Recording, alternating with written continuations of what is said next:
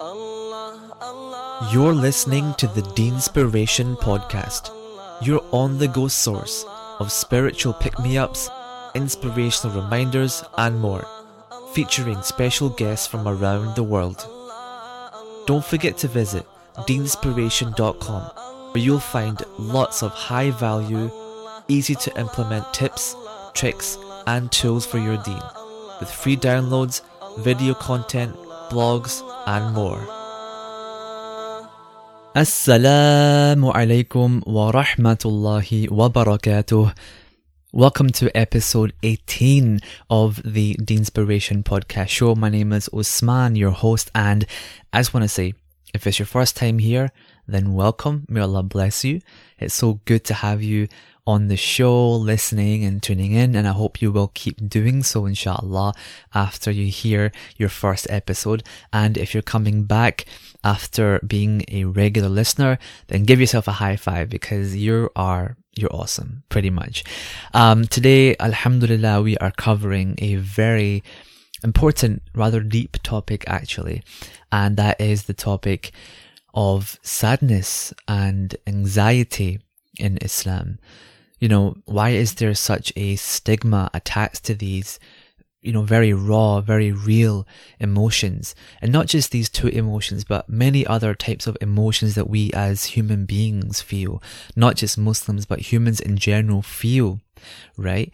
And why do some people say that having these emotions makes you a weak person or why having these emotions means you have a lack of faith? Which, as we covered in the last episode with Sheikh Abdul Hamid, is quite frankly ridiculous, right? So today I am so happy to be joined by a sister who I look up to and I'm inspired by Sister Hafsa, who's going to be sharing some experiences, some really solid advice and practical tips for those of you out there who are either yourself going through a tough time emotionally uh, and spiritually and for those of you who know somebody who perhaps is also going through something, no matter which situation you are in, I'm very sure that today's episode is going to open your eyes, give you some things to think about, and perhaps be able to better relate to those that you know that are going through a tough time and you're not too sure how to approach them or help them. Then this episode is definitely for you. And of course, for those of you who are fighting your way through some tough times in life, like we all do at times, right? We all go through very, very tough times and we all handle them in different ways. I'm sure that this episode is going to help you as well I feel a sense of relief. And after listening to what Hafsa has said, uh, a source of empowerment, to be honest. A lot of the stuff in today's show is quite powerful, quite deep, and very practical for all of us, quite frankly, who need to remember that Allah subhanahu wa ta'ala does validate these emotions in the Quran. We are allowed to feel a number of different ways but it's more about how we deal with those feelings as they come to us and how we interpret those feelings as well that can make a world of difference. So before we get into the show today, of course, it's time to do the all important ayah of the day as we always do at the start of each show. So let's go for it. Bismillah. خلق السماوات والأرض بالحق. يكور الليل على النهار. ويكور النهار على الليل. وسخر الشمس والقمر. كل يجري لأجل مسمى. ألا هو العزيز الغفار That was today's ayah of the day, beautifully recited by a good friend of mine, Ibrahim Afzal, over at ibrahimafzal.com. Go check him out. That was Surah Az-Zumar, verse number 5, which translates to say, He created the heavens and the earth in truth. He wraps the night over the day and wraps the day over the night, and has subjected the sun and the moon, each running its course for a specified term unquestionably, He is the exalted in might, the perpetual forgiver. Now, subhanAllah, we aren't going to get into it in today's show, but if you're to really ponder over this verse it's just like hashtag mind blown, right? There's so much to ponder about from this verse. And you might be wondering, how is this verse related to today's show, right? Usually the ayah of the day relates to the show. Well, actually, this is a bit of a hidden gem in today's episode.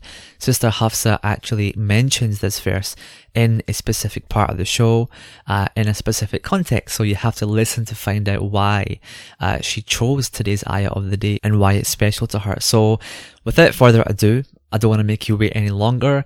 It's time to bring on Sister Hafsa. Assalamu alaikum wa rahmatullah. Wa alaikum assalam wa rahmatullah. Thank you for having me.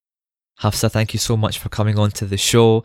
Um, I've been looking forward to having you on, um, your story and just who you are. It's, you know, I don't think you know this. Maybe the first time I've said it kind of to you, but you're someone that I look up to. Um, just your work, your, your talent, the way you carry yourself, and also the kind of way that you approach, uh, the topic of today, which we're talking about, which is, uh, mental health, anxiety, sadness, etc. So I'm really excited and I'm sure that people listening listening as well are excited to hear kind of your take on this, um, what you think about the, the topic in general, and then a little bit about yourself as well. Um, so just thank you so much for being here. It's, it's a pleasure to have you. Oh, thank you. I mean, these are really important issues. So I think, um, it's definitely bigger than one individual person. So inshallah, hopefully this will be beneficial to somebody, anybody. Inshallah, I, I have confidence that it will be. So, before we get started on the topic, for those who don't know you, tell us a bit more about yourself and what you do. So, um, I'm an artist. I do a lot of painting. I do a lot of photography, a lot of graphic design work.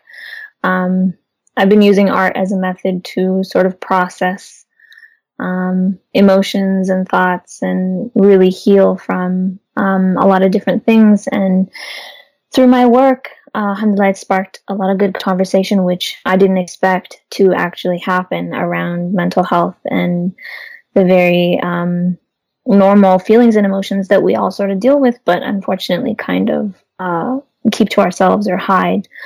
Um, so that kind of conversation is, is wonderful. Um, and it's kind of the main reason why I was led to find comfort in my work because there wasn't really a safe space to talk about these things or have these sorts of conversations around, um, you know, feelings of sadness or anxiety or these sorts of things. And that's kind of unfortunate.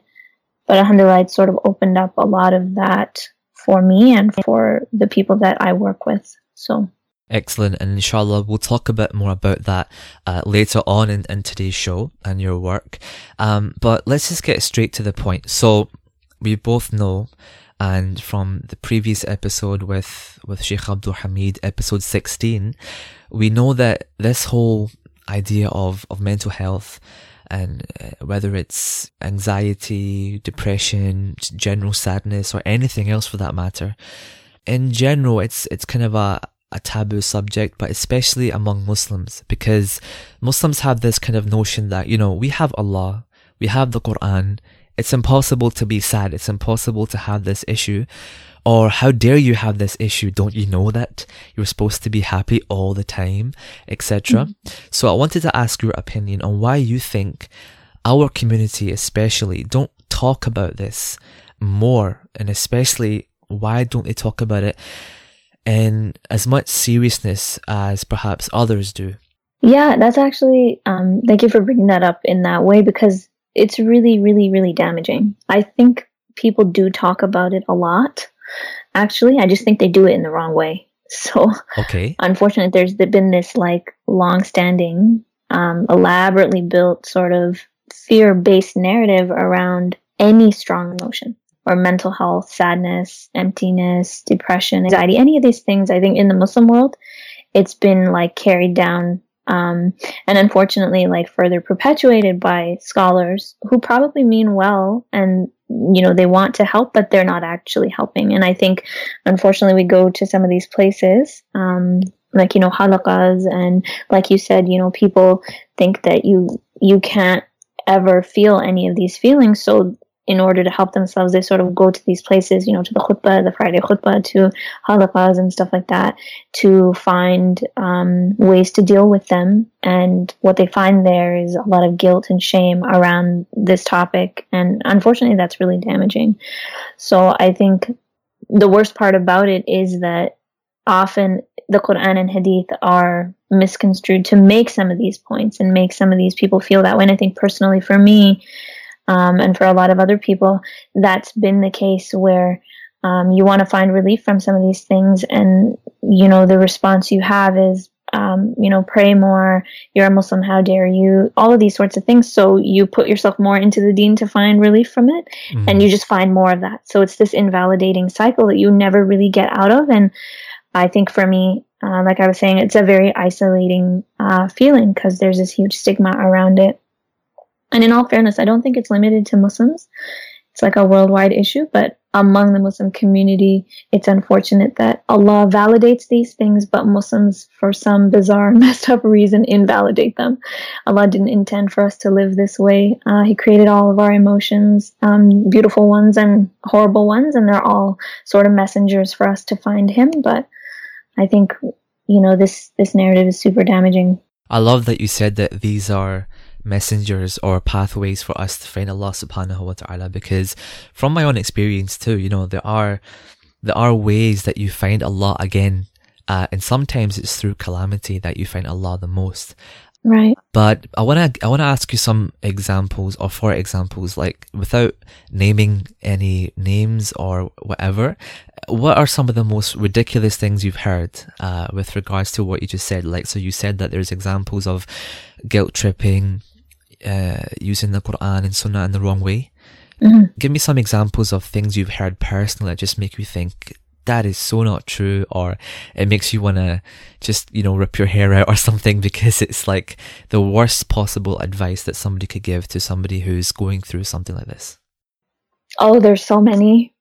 there's so many that it would be, um, it would take a long time to, to mention them, but, um, I think some of the, the the obnoxious things that I've I've heard or have people tell me are there's no such thing. There's just no such thing as anxiety in Islam, or um, there's no such thing as sadness in Islam. If you're a good Muslim, there is no such thing as depression. It's not something you'd experience.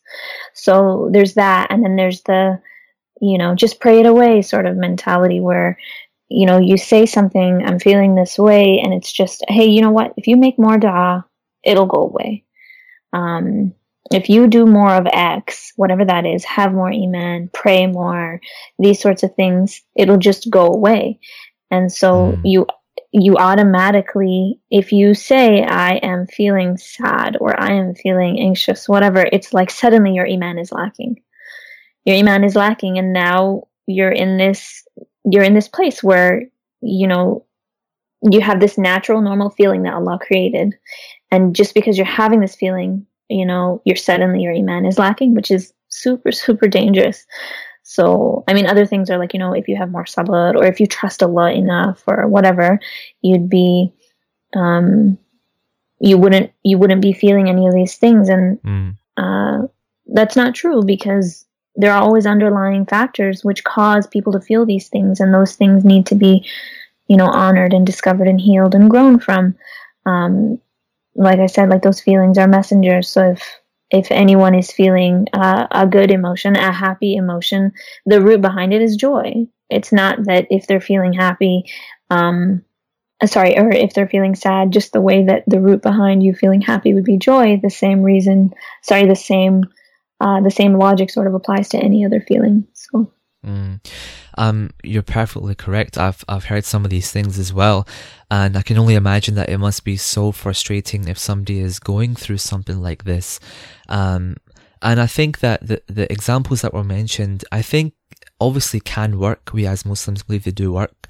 Uh, however, they're not always the solution, like you said, and sometimes it's a lot. In fact, the majority of the time, it's much deeper. And even though dua does work, even though trusting Allah does work, we're not always clear on exactly how to do that because mm-hmm. um, we aren't guided in in a way where like you said, we are first accepted and then guided through a very I'm trying to think of the word here, a very kind of not systematic, but a very um, sympathetic. Uh, is that the right word? Sympathetic. You know what I mean. A manner, yeah, a manner in which um, the person feels accepted and loved and people understand that this is a real issue.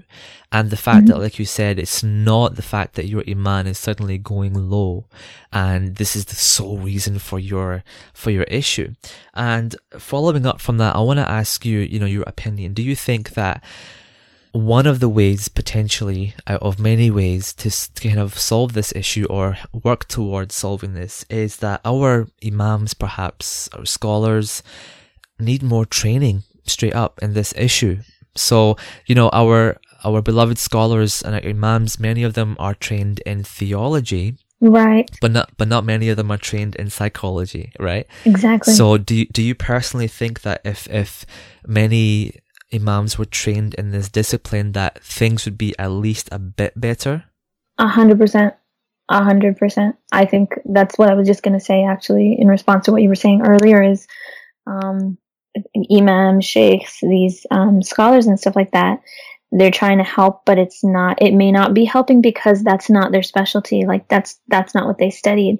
That doesn't make them, you know, they studied Islam. That doesn't make them an engineer or a nutritionist or a, a sexologist or a psychologist or a mental health expert. It doesn't make them any of that. Mm. Um, if they had more training and inshallah like conversations like this or like um, inshallah like the conversations that i've had with numerous clients and people through um, my artwork like more conversation like that is what's going to to help that and i think being able to bring that to the surface is definitely going to help as well especially because that's not islam right that's not what islam teaches mm. um, so who are we to sort of like change that? Um, and again, like I don't think it comes from a bad place whatsoever. I think these are just these are mentalities that have been passed down for a very long time, um, but they're not helping.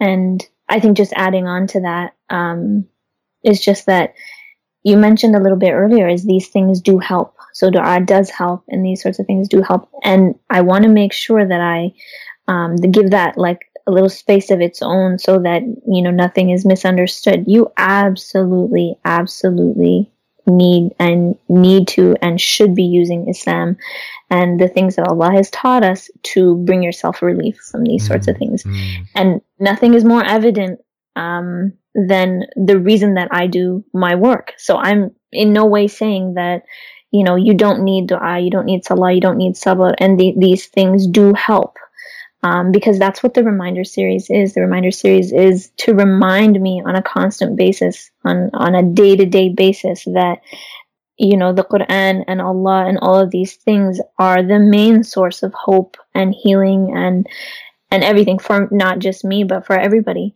Yeah. So, um, you know, even when I'm painting, sometimes like I'll have somebody that'll ask for a specific ayah.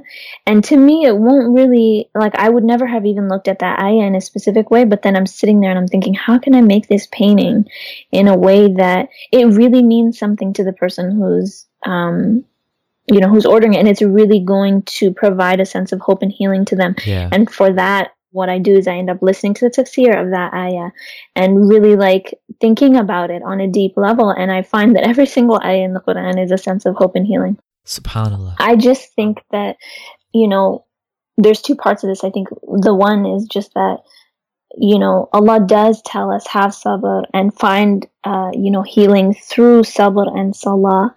And, you know, He tells us all these things, but that doesn't take away our responsibility to find out how. Yeah. Like, you know, he'll say, eat tahir food in the Quran, but he doesn't have a course on nutrition in the Quran. We have to go out and take a course. We have to go out and learn some of that stuff. He tells us to, um, you know, marriage is uh, a place of love and tranquility, but that doesn't mean that we don't need to learn about relationships, right? Yeah. He tells us to provide for one's family, but you need to go and get worldly knowledge in order to get an education and to learn how to do that. So you have to put in some of that work. And in order to do that, for anxiety or for me specifically, if I go to somebody or when I have gone to people and said, Hey, this is a thing, you know, I feel sad or I feel whatever. And the answer is just have more sabr. I sit there and I say, okay, well, how, how exactly do I do that? and I think finding that has been, um, the answer to that has not been easy. Uh, and it hasn't been something that I've got from any man. It's just been something that I've had to look at. If I'm feeling a certain thing a certain day, I have to really think about like, okay, why is this here? It's obviously triggering something that's deeper, and I have to now look into that. Like I said, it's a it's a messenger for me to go in and and and do that sort of work. Um, yeah, I think I went on a little rant there, but I was, I think I was, uh, I had another point, but it, it escapes me now. It'll probably come back. Yeah, don't don't worry about your tangent. I mean, this is this is great insight from yourself. Um, and I want to now cover again. Just go back to that point about the fact that this is not a spiritual problem, right? I mean, the amount of times that people will say, "If you're feeling this way, it must be because your iman is low." Right? And that that's a real stab in the face because you could be waking up Fajr, praying Tahajjud, doing all these fantastic things, and you really do love Allah, you trust Allah, you love the Messenger alayhi salam, you recite Quran daily, but there's still something inside you that is empty. There's a there's a deep, deep sadness. There's something there which you just can't solve. So, you know, how do we tackle this? Like, is it really a spiritual problem and we, we can't just pray to make it go away as we said. So so what do we do? What's the what's the issue here? So the short answer i think not i think i know. The short answer is no. Um, it's definitely not just a spiritual problem and you definitely can't pray better. The long answer is that there's an important distinction that sort of has to be made and that's the root of what causes one's anxiety or emptiness um, or sadness. And that's not a problem with their spirituality or iman. That's as smart as saying, like I said before, the root cause of one's happiness or anger or fear or joy is their iman. That's preposterous. It's silly. It's ignorant. Um, sadness and worry are part of the human condition. It's what makes life um, beautiful, and it's and life is really like a series of these moments and a series of these seasons. Mm. And I think um, a big thing for me is you have a point where you really have to you really do have to make that distinction where am i praying? Am i doing what allah is asking me? Am i you know doing of course one can always continue to do more but you sort of have to be real with yourself at one point and understand that you might need to you know sometimes you can be really really upset about something and you can pray about it and you can definitely feel better but at the end of the day, or after in the end of like two weeks or three weeks of going through this pain, you're going to want to sit down and talk to like a friend or someone supportive or somebody that loves you. And that is perfectly, perfectly normal and okay. And that's a human thing to do mm. is you know finding connection and and sort of doing that and getting that help from somebody that loves you and, and cares about you and i think like that's just a human thing. If we were meant to be dealing with this on our own, Allah would have created us on different planets, like not with other people. He would have created us, you know, he would have created us and said, he wouldn't have given us those feelings in the first place. He wouldn't have given us sadness. Mm. You know, he created joy for us to, to have that, uh, you know, and, and, and enjoy that and pleasure and have that with our families and our spouses and our friends and our children. And then he gave us anger and when you get angry, you have to do something about that anger. You have to figure out why you're angry and then you have to go and solve it. And then you can also add your, you know, your A'udhu Billah and your Ayatul Kursi and you can do whatever. You have to sort of look at it holistically.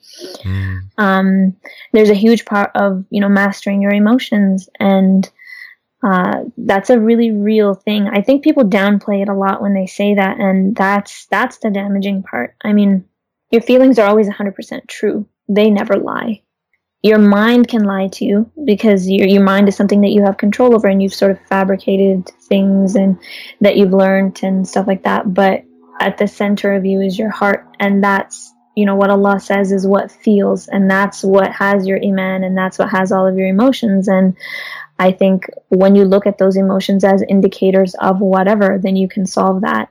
I think a good example of this is like um, people with addictions so you can have an addiction and continuously tell the person that they just need to have more iman, they just need to pray more, they just need to do whatever more. Mm. Um, but it's an addiction, it's a problem, and they need help for that problem. The root of that is something that that's that's that's missing within them. If you have, for example, a porn addiction, like you talked about in your in your other episodes, um, or any other type of addiction, you go to this addiction to fill an emptiness that can't be fulfilled by that thing. But you continuously go to it. You know, you go to somebody that says, "Hey, you know, your problem's not real. Just pray some more. Ask Allah for forgiveness and look at some of these hadith." But that's not um, that's not a complete solution. The complete solution would be doing some personal work and saying, Hey, what is the pain in me that I need to solve that's making me do this? Or what is the pain in me that's making me have this emptiness that I maybe need to, to work on? So I think, yeah, there's a huge spiritual component of it, but there's also like a, um, an emotional and a psychological sort of, um, root in it as well. And I think it's all of our, like, it's your duty, I guess, and your, and, and your role in your life to sort of honor that uh, that emptiness and that pain and uh, find out what the root cause of it is. And um, if i were to just share a little bit i would say that there was a point in my life where i said i'm doing this and i'm doing this and i'm doing this and i went through all the hadith i knew and i went through all the ayahs i knew and i went through I literally stood up all night and prayed in qiyam and I did this for weeks on end and I didn't I didn't even like sleep. I lost my appetite. I didn't eat because I was like, I need to do more. I need to do more. My spirituality is lacking. My spirituality is lacking. And you can put yourself in this really dangerous place because that's not balanced. Mm. What's balanced is trying to find out what is the real issue here. The real issue here is not that I'm not religious enough and I need to pray more and then this pain and this emptiness will go away that's not the real problem. Allah loves us regardless. We don't have to keep doing um, more and more, I guess, religious things in order for us to feel uh, like Allah loves us and that we're worthy of it, um, of love and these sorts of things. We have to actually go and sleep, go and eat, go and take care of your body, go and find out what's causing that pain because you'll feel like I'm praying in Qiyam all night and I'm not getting any relief. I'm not getting any relief because I'm not praying enough and that'll just keep going on and on. I think that that's important to do, but then I also needed to get out and do um, the other things that you know I needed to sort of talk about the pain that I was dealing with, which I hadn't done. Mm. You know, the trauma that I was sort of having to deal with completely on my own. I had to sort of go into it and um, figure it out, and you know, first of all, get myself out of that situation because anybody in that situation would be feeling pain anybody at all. It wasn't a spiritual thing that I was in that situation. Mm, mm, subhanallah. I love the fact that you've given real importance to not neglecting the other aspects of your life, which actually you can make worse. So, for example, you said you were up, you were praying, which is great, and you thought that you were fulfilling the kind of lack thereof when it came to your spirituality, but then the lack of sleep as we know in terms of biology and nutrition, whatever, it kind of affects your hormones, which then affects your appetite, which then increases your stress, mm-hmm. which then adds even more problems. So by neglecting one issue, you're causing a lot more, right? So, mm-hmm. um, and you know what? I want to just take a, a quick opportunity here to just remind everyone that's listening, um, to really take heed on, on what Hafsa said there, which was to, you know, admit that something is wrong and to speak out and, and seek help because personally as well, you know, I had a friend, subhanAllah, in high school. He was one of my best friends in high school. Um, and after high school was finished, um, the, the group that used to be together kind of fell apart, but you know, we still kept in touch and whatever. And um, one day he went missing. One of my best friends went missing. And this guy is really, really smart. Um, and this guy was annoyingly smart. Like, we would study and he would play Xbox and he would still like get better results than us, better grades than us, right? Wow. Um, and this guy was doing medicine at like the best university in our city. So smart guy. And he was like, he wasn't Muslim, but you know, he was like a handsome guy. He was like part of a dance group. He was performing at big events. He had, he had it going for him, right? And he went missing and we they found his body some weeks after. Oh my goodness! And it was one of those things that really uh, hit me because I was like, "He seemed perfectly fine." Yeah, out of everyone, this person who was a really gentle, very kind, kind of introverted, but again at the same time very active person, didn't have someone to speak to. That didn't have to go that way. He had so many people around him. Um, and I, the next question that I have actually, um, you know, I want to talk more about what Islam actually says about this. But as you were speaking, Hafsa, I just remembered because you were saying that, you know, this is something that Allah subhanahu wa ta'ala created us with. And if He created the best of, of all creation, the Prophet sallallahu with sadness, um, you know, we know that in the Sirah there's a very, very distinct chapter called the Year of Sadness. Mhm. Um, you know, where, where his wife Khadija anha, she passed away and his children passed away, etc. And in the Quran there are verses where, you know, Allah's basically reconciling the Prophet Islam. Don't be sad, you know, I haven't given up on you. So I wanted to get more of your kind of insight on what you understand Islam says about this. I remember you said to me that uh, I think Surah Maryam was particularly close to your heart. If you could Mhm. expand on that, inshallah, that'd be that'd be great. Yeah. Um first of all, the thing about your friend though, um that's kind of yeah, that's a that's a perfect example of of, of the damage that this sort of uh, viewpoint um sort of has. So it's kind of heartbreaking. It's really heartbreaking that we sort of put people in these corners and then we don't give them any options and then um you know, we clothe it in religiosity and we clothe it in Islam and we clothe it in having high iman and that's really not what it is at all. So I think um, it's important to just remember that the root cause of somebody's anxiety isn't a problem with their iman. Um, but they can definitely use things in the deen and stuff like that to, um, you know, to make, to sort of heal from it and stuff like that. So I think I was going to actually say about the Prophet ﷺ that you know so many of these ayahs in the quran like there are so many words in the quran so many arabic words for the word sadness in english. So there's so many different types of you know sadness and grief and anxiety and pain and sorrow and emptiness all these sorts of things. There's so many words in the quran and if that's not you know proof enough that this is something that allah chose to test us with he chose to test us with um, anxiety and to test us with sadness and to test us with fear. And he says that in the Quran that you will surely be tested with something of sadness and fear and hunger and these sorts of things and you know give glad tidings to the patient.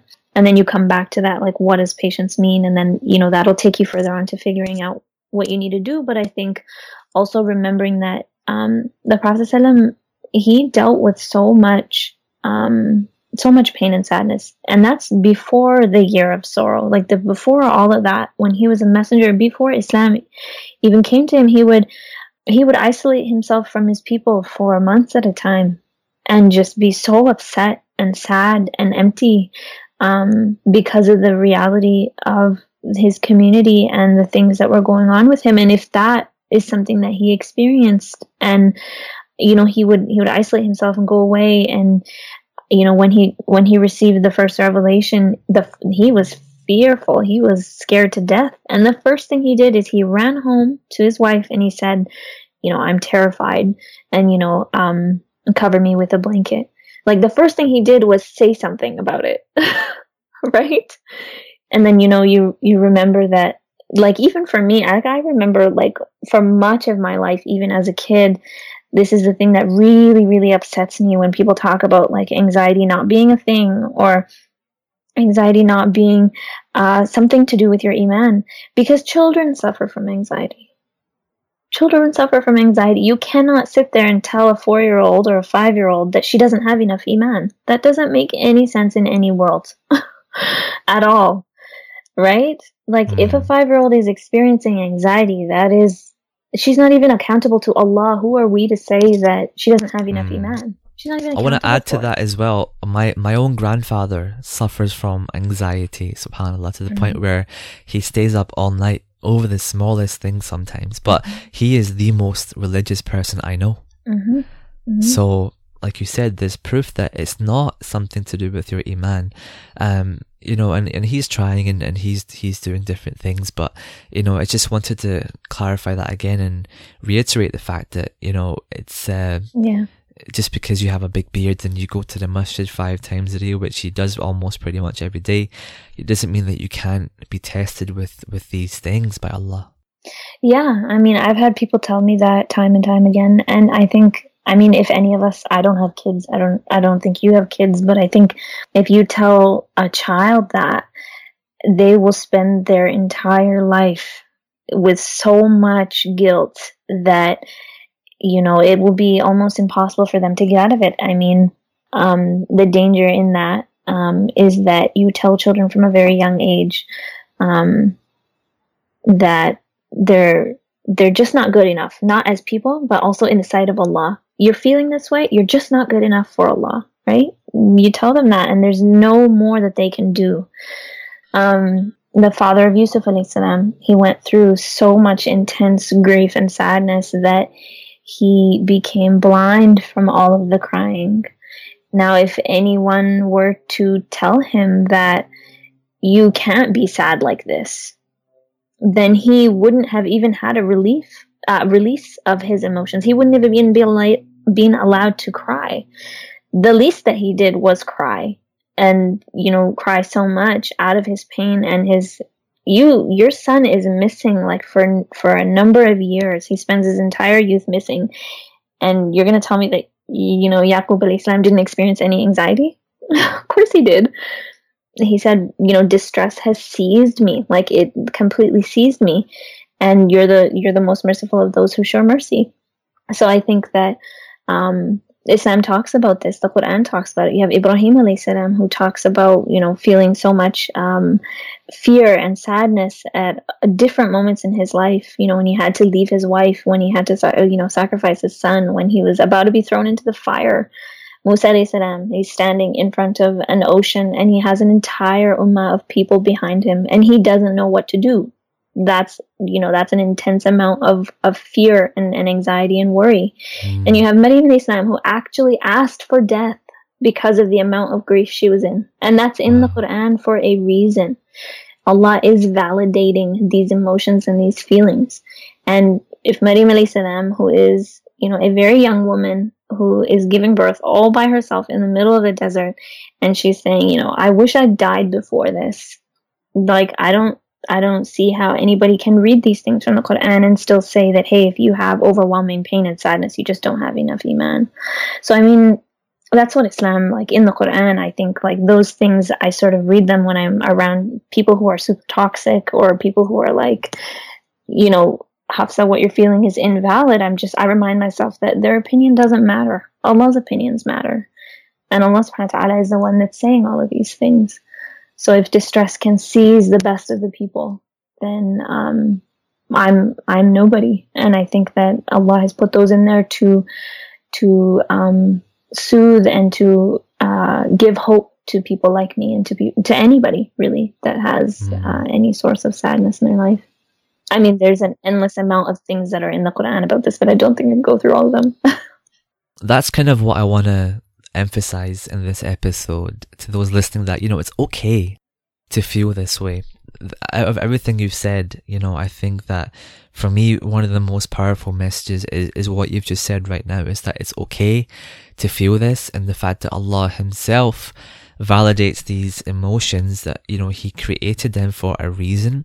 And Allah in His ultimate wisdom knows why He created them and why He gave them to us at certain parts of our life um, because you know we have our own predestined journeys written for us, and if our journey, uh, you know, involves a certain emotion overtaking us at certain parts of our life, then that's the way that Allah wants us to get closer to Him, mm-hmm. and I think that's actually unique and something to be actually to be kind of proud of, to be honest. That Allah chose chose us to go through that particular that test, um, and the fact that He's also given us these ways to to to heal, um, whether it's through things like you know your painting, which we'll get to, or speaking to people, or other means that people use to overcome them, mm-hmm. which ultimately, at the end of the day, all lead to the same path, which is back to Allah, which I think is fascinating and it's so beautiful. It's like, you know, um, every other way of getting close to Allah is all beautiful. They're they're very very beautiful, and they all have their own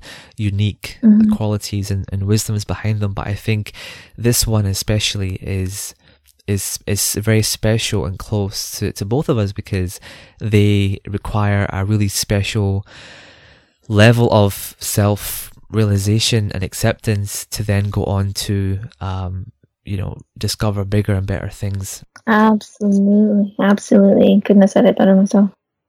I just wanted to add to that because i think sometimes there are easy ways to get to allah. There are ways that he has made for us in specific like commandments pray fast you know zakah these sorts of things. These are ways to get close to allah and to remember allah. You know and then there are the other ways. There's the hardship and the sadness and um, tests you know tests are something that everybody recognizes and says you know oh when you go through a test it's because allah subhanahu wa ta'ala loves you. But you know then you have something like this where there is an emptiness that allah subhanahu wa ta'ala himself says in you know the quran there's an emptiness that can only be filled by allah's remembrance. And if you really think about that ayah you'll realize that that's what a lot of these feelings sometimes are that you have this intense um, sadness or intense emptiness. And if you use it as a way to look further into yourself and, you know, sort of do a lot of personal work, those things will always at the end of the day lead you to Allah. There's a specific ayah in the Quran that, that I absolutely love, and it's not related to sadness or anxiety, but it's that Allah subhanahu wa ta'ala, He's the one who causes the night to merge into the day, and He's the one who causes the day to merge into the night, and He's made the sun and the sun and the moon subservient, each one running its specific time, and that is Allah, and that is um, whom on whom you call. And I just always think about that, and I say, you know, subhanallah, the day is a specific amount of time. It's not going to last forever Mm. And then the night is a specific time and it's not going to last forever. They're going to run their course and they're going to be finished. And that's what I sort of think every time when um, I think about some of these like seasons in my life where they've been super painful and I just thought they would never end. And then you realize that Allah subhanahu wa ta'ala puts you through that test, but then He also promises you that it's not going to be there forever. So the same thing, like I'll have feelings of anxiety sometimes, but I have to remember that when Allah puts you through this and He puts this feeling in you, He also reminds you that it's not going to be there forever, that you have to sort of um, use it to get close to him and then use it to discover more about yourself use it to balance your life use it for all of these things and then come back and and be yourself again. And then you've you've sort of won on all of these levels but it started by allah giving you that thing. Mm, mm, subhanallah deep. But i want to remind myself and yourself too that you know the fact that you said this is something not to be ashamed of i actually personally think as well that allah is not only testing you with this uh, not you in particular, but I'm saying you to all those listening. But he's also using you as a source of inspiration and healing for other people because many people look up to others and see what they're going through. And as a result, actually, it helps them to cure a lot of their own uh, personal kind of trials as well. Um, many people who share their stories end up accidentally helping many people in, in, in the in the process. And I think that part of the reason why I'm I'm excited to have this episode with you is that I think by people hearing these words coming from you, um, I, I I'm almost certain that it's gonna make something click within them as well. That's like, you know what? That's so true. Uh, what she said is right. I had this all along, but I didn't realize that this is all I had to do was, you know, accept it. And, and I'm saying this because myself as well, I'm not so much when it comes to perhaps uh, sharing something personal, but by accident, something that I've done has inadvertently inspired somebody to do something and it's like what what what happened and you'll never understand that because they made that connection themselves. So I really hope that inshallah with this episode, someone out there or people out there can, can hear what you've said and, and perhaps, um, use that as as a means of of healing as well. Um, speaking of that, I want to now go on to inshallah your your painting uh, and your your art, which by the way, guys, is pretty awesome. Mashallah, I follow you on Instagram, and I've I've purchased a couple of your your bookmarks as well. One day I will purchase a painting. I promise. I'm just thinking of the perfect ayah to to use. Actually, a little bit of a uh, a tidbit for you guys is that the, the branding on our website was done by Sister Hafsa. So some uh, hidden secrets for you guys out there. Um, so talk about your painting um, and why your love for painting and, and photography and, and your art helped you. What was the connection that you made and how did that let you accept things and take you on that journey of, of getting better?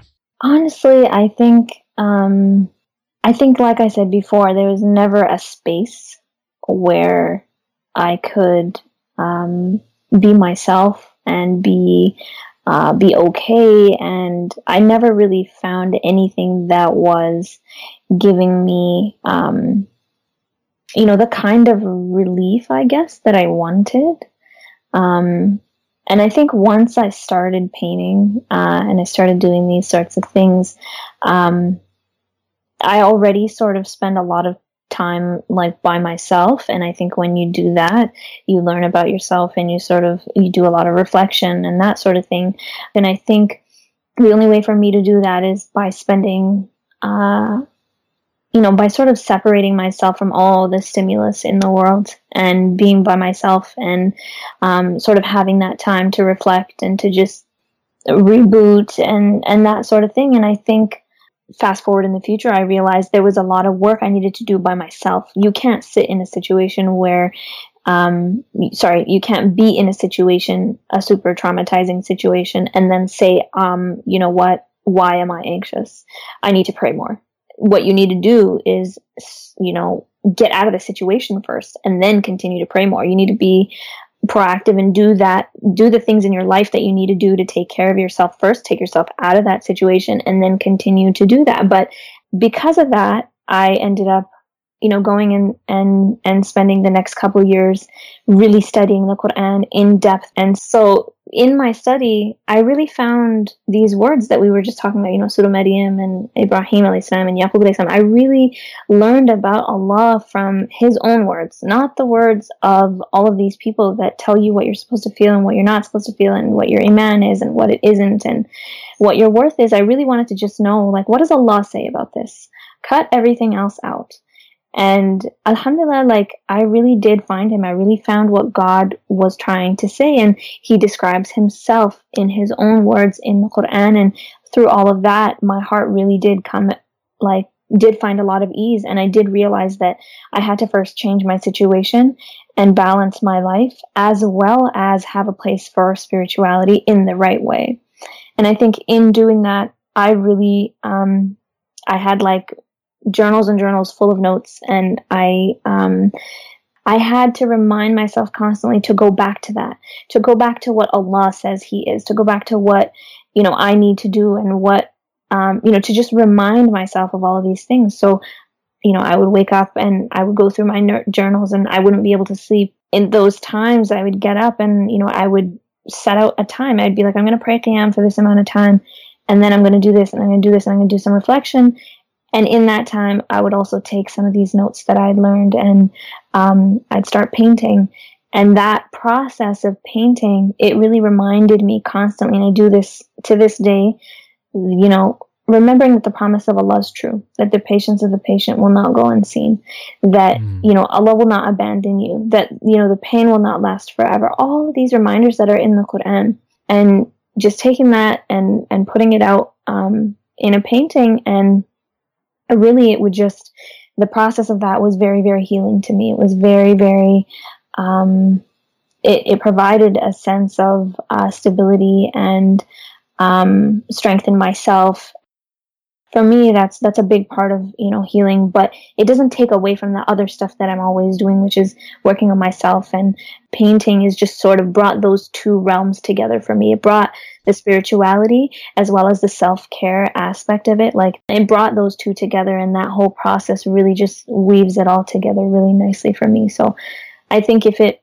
you know, if it means something to me very deeply when I'm painting, it's my hope, inshallah, that um, whatever's inspired me to paint that is something that hopefully other people can recognize when they see that as well. And it can be that source of reminder for other people or a source of hope for other people too, if, if they're looking at it.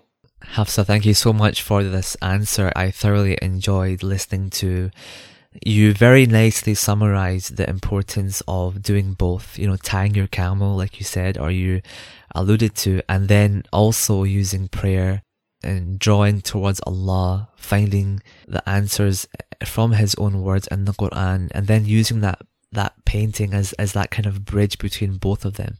I think you summarized it really beautifully because that kind of fits together like a really nice kind of jigsaw. You have uh, the spirituality, you have the self help, and you have that one thing that ties it together. And so, in a way, perhaps, you know, your painting is like your cave Hira, where you go there and you feel um, peace and you can reflect and for me, you know, I have a cave. My this is really embarrassing, but my cave is the gym. my my cave is the gym. Like you know, when I go there, uh, sometimes I go there before people wake up, like in the morning before work, for example, like 5.30, 6 o'clock in the morning.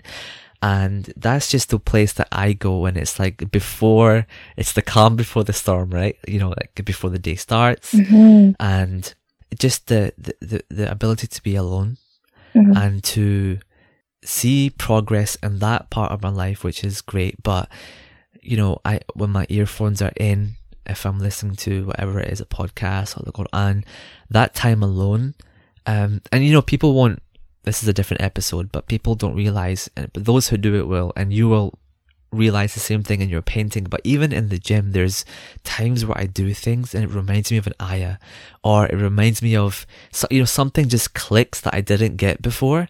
And I'm like, out of all places, I discovered this as I was swinging a dumbbell, but like it wasn't the fact that I was in the gym. It's just the fact that I took that time to be alone, to reflect and to keep that place as a sort of bridge between Allah, my relationship with Him, um, the self-help work that I do on my, on my own as well. And with this time alone with myself and, and doing something that I love, mm-hmm. which is for me therapeutic as well. Absolutely. Um, Hafsa, thank you so much. This has been really insightful and really brave of you as well. You know, I really, um, thank you for for speaking about this. It's not something that's easy to to speak about, but like you said, it's not something to be ashamed of either.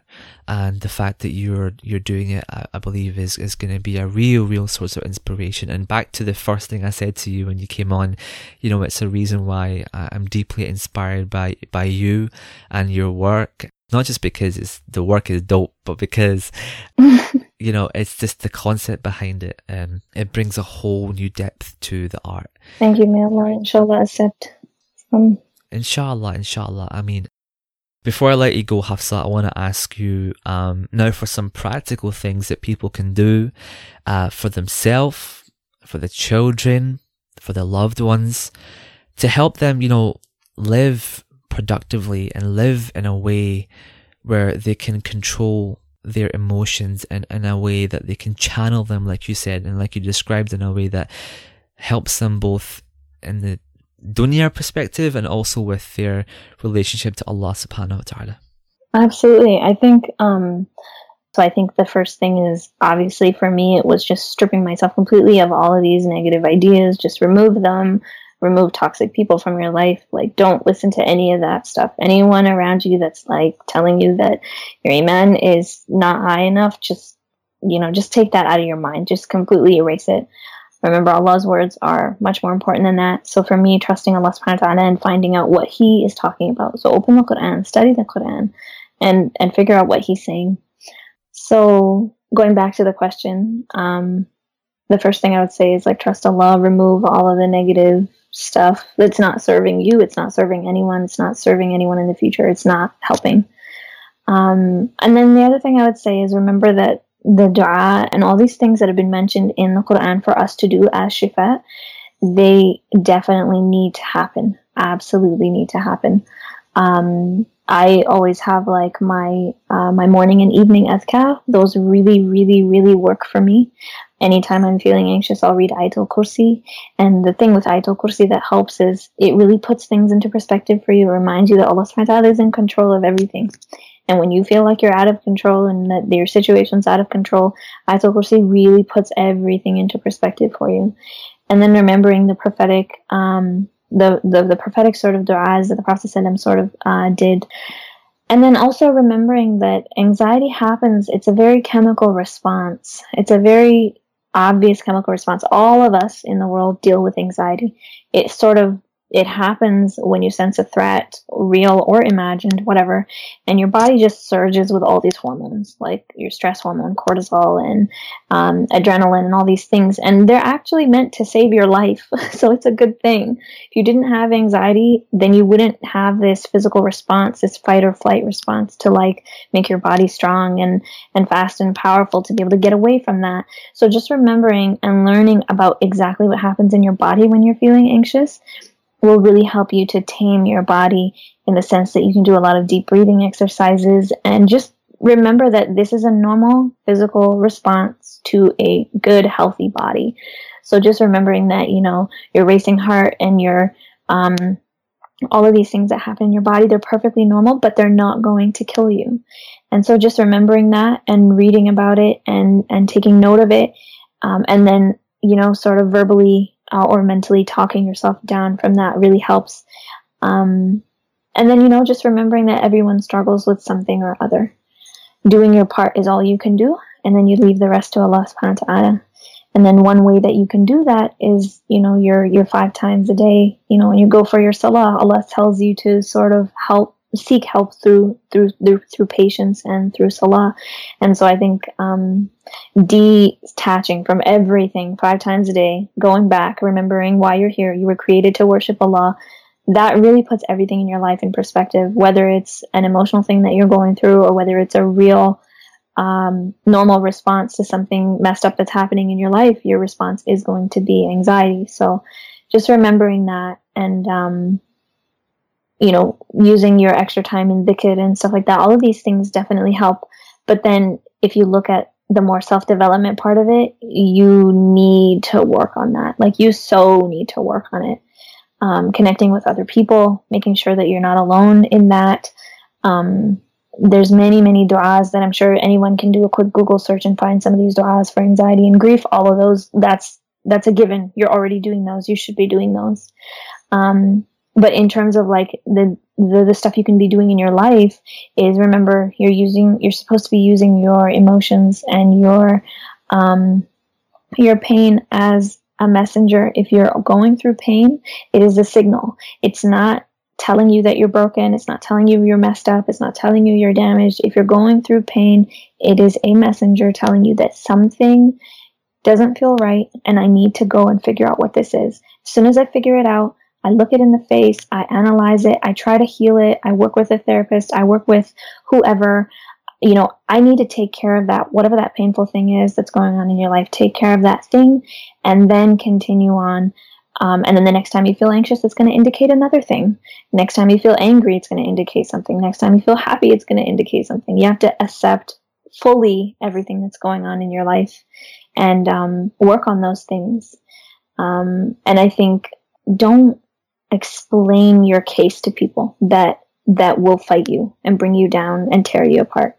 Don't try to convince people that um, if people like if people around you or these certain people that that are causing you more pain or you, you you trust them with your anxiety and they make you feel worse about it, you need to refrain from that because it's only going to bring you more um, more sadness.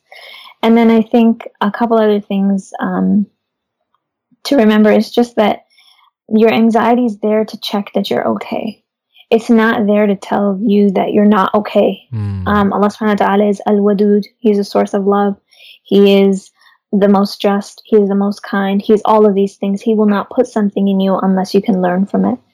Um, so just remember that it's just there to remind you that something's not okay and you can do something about it especially if it's there in your kids or you know um, your own children or anything like that, you need to sort of tell them in language that they understand that this is perfectly normal, it's perfectly fine, it's just another emotion like any other emotion, and validate that, normalize that, and make sure that they feel okay with that and that they're not feeling um, like it's something that uh, they have to run from. As soon as they fear that anxiety coming up, it's just going to make their anxiety even worse. Mm. So explaining it to them in super straightforward terms. And as soon as you give it that care, you give it a name, you give it some um, attention, it will, and it needs to. It will and it needs to heal. Um, so yeah, some of those things are just things that I remember. And obviously, you know, look for resources in the Muslim community that work for me. Like personally, I love the work of Yasmin Mogahed. I love the work of Yasmin Isa. I love the work of Marwa Asa. I love the work of Asma Hussein, Manal Khalif, Naima Robert, Saba Malik, Megan Wyatt, Haleh Banani. There's so many amazing people. Maryam Amir is really great. Uh, some of these people are absolutely amazing and have played really like a really big role in helping me put things in perspective and helping people in the community put things in perspective and really honoring ourselves and our feelings and our pain and only once we do that is when it's sort of um, you you sort of are able to come into balance and come into like a peaceful state of mind. You will continue to feel emptiness if you don't address it. And then the minute you address it you know inshallah you've done your part and the rest of it is up to allah Hafsa, once again, thank you so much for your practical advice and those wonderful insights that you've shared just now with regards to this topic. I can't thank you enough for being on the show today. And guys, I'm sure you agree that today has been super beneficial. And if you want to go and get a summary of today's show, head on over to deenspiration.com forward slash episode 18. And although that is a wrap for today, we can head on over there and continue the conversation. Go ahead and leave a comment or, um, you know, hit us up on, on Twitter, Instagram, all that good stuff, Facebook, and leave a comment regarding your opinions and tips that you have uh, on this topic as well. I'd love to hear from you, inshallah, and engage with you on this topic. So guys, that's all. And Hafsa, until next time, I'd love to have you back on the show again, inshallah. Assalamu alaikum wa rahmatullah. Wa alaikum assalam wa rahmatullah. Wow, mashallah. At the start, I did say it was going to be a great show, and I told you, I told you so. A wonderful show, great insight there by Sister Hafsa. So happy to have had her on and to speak about something which not a lot of people want to speak about, quite frankly, or don't even know how to speak about. And the fact that she has taken inspiration from uh, the teachers that she mentioned and has um, you know shared some experiences and also learned from the Quran and really opened our eyes to uh, the very real, very raw reality of who we are as people and that we have real emotions and that we have to learn how to recognize what they are how to care for them and how to seek help correctly and how to go about dealing with them and managing our emotions in a way that is going to benefit us in the long run, right? And it's going to keep us on a steady path, not just in life, but also towards Allah subhanahu wa ta'ala. Now, just as a reminder, today's show notes do belong over at deenspiration.com forward slash episode 18, where you can go for a summary of the show and lastly, something that really helps this show to grow is if you share it. You know, share this with your friends and family, but also if you're an iPhone user, head on over to iTunes and leave a positive five star review. If your phone is in your hands right now and you're an Android user, then head over to SoundCloud or Stitcher and especially iTunes guys, please do leave a positive five star review. Again, go to deenspiration.com for all the info on this episode and leave a comment there too. We'd love to hear your thoughts and your opinions on this topic, and perhaps we'll also join in on the conversation with you, inshallah ta'ala. Guys, until next time, I can't wait to have you back in the next episode, inshallah. Assalamu alaikum wa rahmatullahi wa barakatuh. Allah, Allah, Allah, Allah. Allah, Allah, Allah, Allah, Allah.